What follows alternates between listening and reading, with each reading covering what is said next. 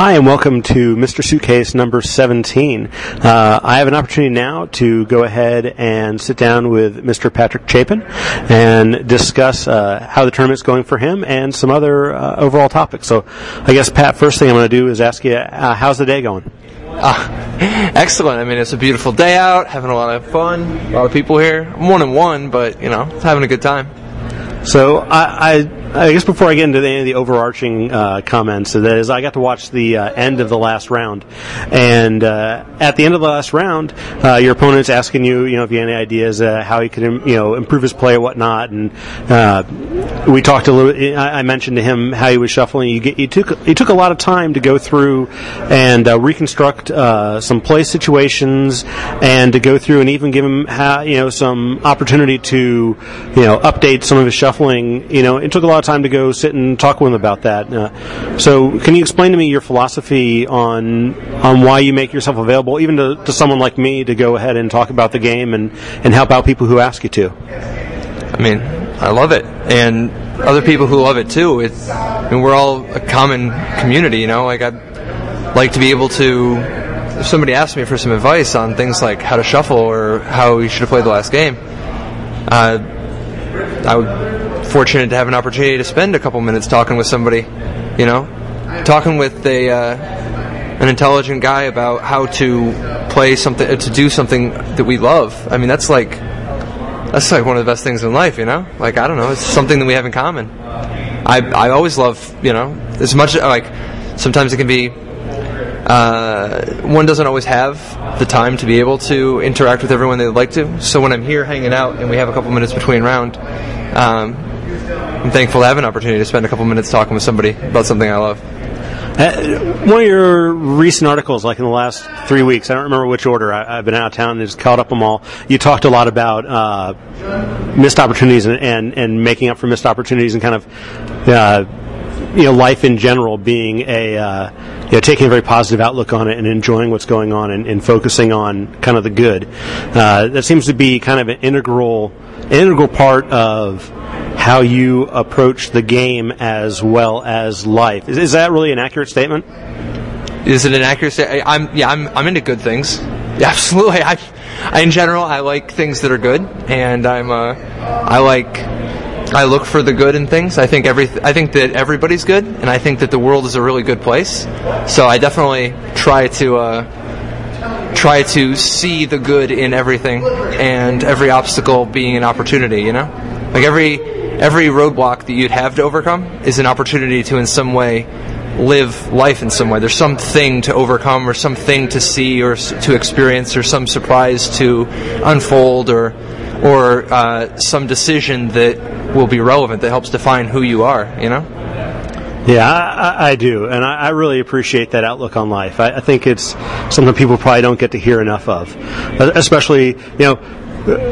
I guess you find uh, sometimes you find people who are a, a casual players in nature kind of think of pros as you know jaded folks, and you know sometimes you you find uh, people trying to create riffs that don't necessarily need need to be someplace, and. Uh, so I, anyway, I, I, saw the way I've seen the way you interact with folks uh, at tournaments now on several different occasions, and you and a lot of the pros, and I know that personally. I I appreciate any time folks take to to talk with me, and I I, know that the public does as well. But uh, so anyway, from us, thank you, and uh, I'll move into some some topics now. Um, and that was my first hug from Patrick Chapin. uh, so I guess the first thing, what are you playing today? Uh, next level Bant. Yeah, uh, nothing too unusual. Um, a few strange card choices. Uh, a few less negates and oblivion rings than I would normally play. Uh, I guess slightly more spreading seas and Elspeths and Path Exiles, but um, no, not nothing too crazy.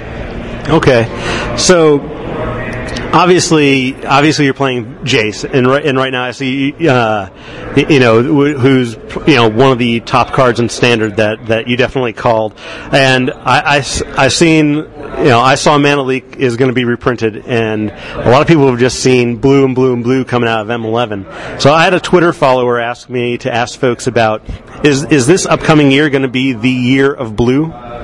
See, a lot of people think that blue is going to be good for a change, and uh, I personally, I, I'm kind of upset because blue is once again getting the shaft. Um, if you look at it right now, uh, it's not. Type 2 is not about having the best creatures, you know, like that 4 4 flyer conundrum sphinx that lets you draw a card every turn for 4 mana with no drawback. It's not about planeswalkers like Jace the Mind Sculptor or counterspells like Mana Leak. You know, it's not about having things like Man-o'-War or Sea Gate Oracle or drawing extra cards or having good bounce or or uh, wait, what was the question?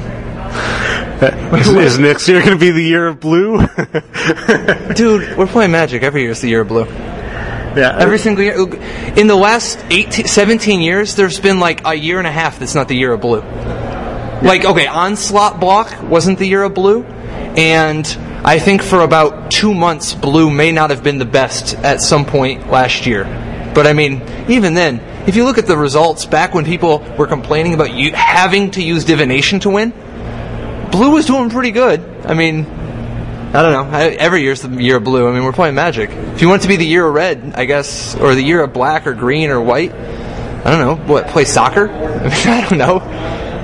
Is, is that something that is basically fundamental to Magic? Is it something that's basically never going to change because of the the area of space that blue occupies? Is it always going to have that position just because of you know the things it has access to as far as it being the best color for card draw and counter spells?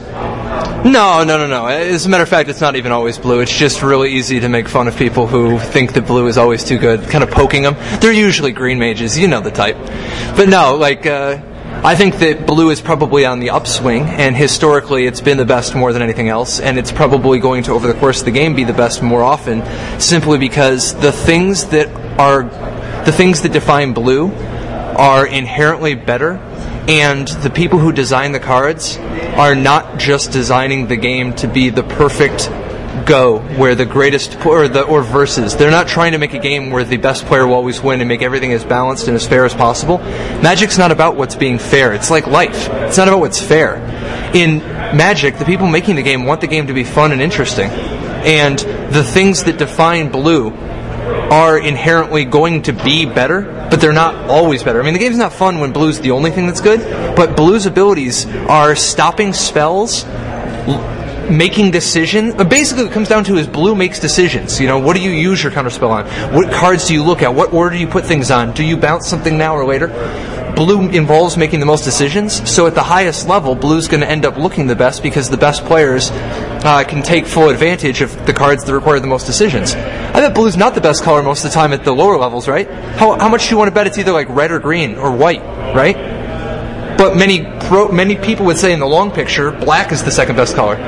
Because blue and black cards require more decisions. This doesn't make them better. It's just the type of it's just the type of thing they're doing. You know, it's like um, in general, making more decisions leads to better players having more, uh, winning more. I mean, that's in Magic. What you're trying to do is get more and better options. You know, so I, I don't think blue is always intrinsically better, but I think that uh, based on what blue as a color is at the higher levels at competitive play, like at PTQs, Grand Prix, Pro Tours, Star City Games Opens, it's going to be slightly better just because of what the color is built around, you know? And the problem is that if you tear, tear it down to be worse, then there's no incentive for people to even do it at all because it's harder and you always have to get out of situations. You always uh, you have to make so many more decisions. So if you have to make all these decisions just to break even with what green or red could do without trying, if it's like that all the time, then it's there's no reward, there's no incentive.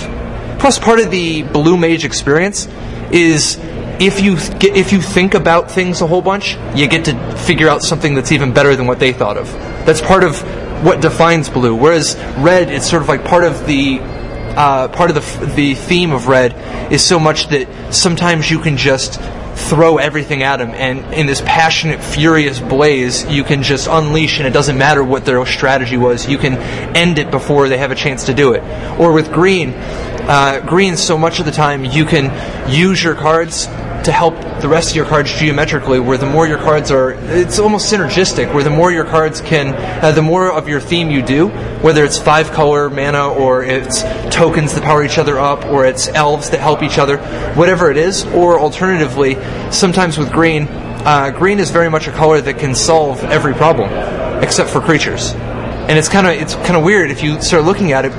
Whether it's drawing cards or destroying permanents or attacking, it has haste, it has blockers. I mean, every color has something to it. Green, the whole thing with green is two things. One, you can do anything you want as long as you don't kill a creature, which is kind of an interesting kind of uh, theme to it. And then two, uh, with green, you can um, you're always sort of the underdog. Even though green is probably historically one of the better colors, the green mage always gets to believe that they're at a disadvantage, and if they can somehow just beat the evil, oppressive blue mage, they've overcome they've they've overcome the man who's holding them down. You know, it's I mean there's there's a lot of layers to magic other than just the numbers in the corners. You know. You know, I, I love hearing you. I, I love hearing you talk about that. It really brings perspective to, you know, how people like to identify themselves uh, with with what they play and what they invest in. It's kind of, you know, you gravitate towards what what you feel in tune with, and and and. Uh, I found that very, very interesting. Take a look. Take a look at a card like uh, a card like Dream, uh, a card like Overrun versus a card like uh, Dream Halls. Now, somebody plays a card like Dream Halls or some other combo card. You know, they uh, the blue mage thinks he's so tricky. And the green mage is like, oh, you're just playing a stupid combo deck, right? But from the green, if you look at it the other way, when the green mage casts Overrun, it's really the same thing? It's just a combo deck where you do your thing and now you win immediately, regardless of what else was going on. But the green mage gets to feel so clever. He gets to feel like he won with creatures and the other guy was just playing, you know, some cheesy combo deck.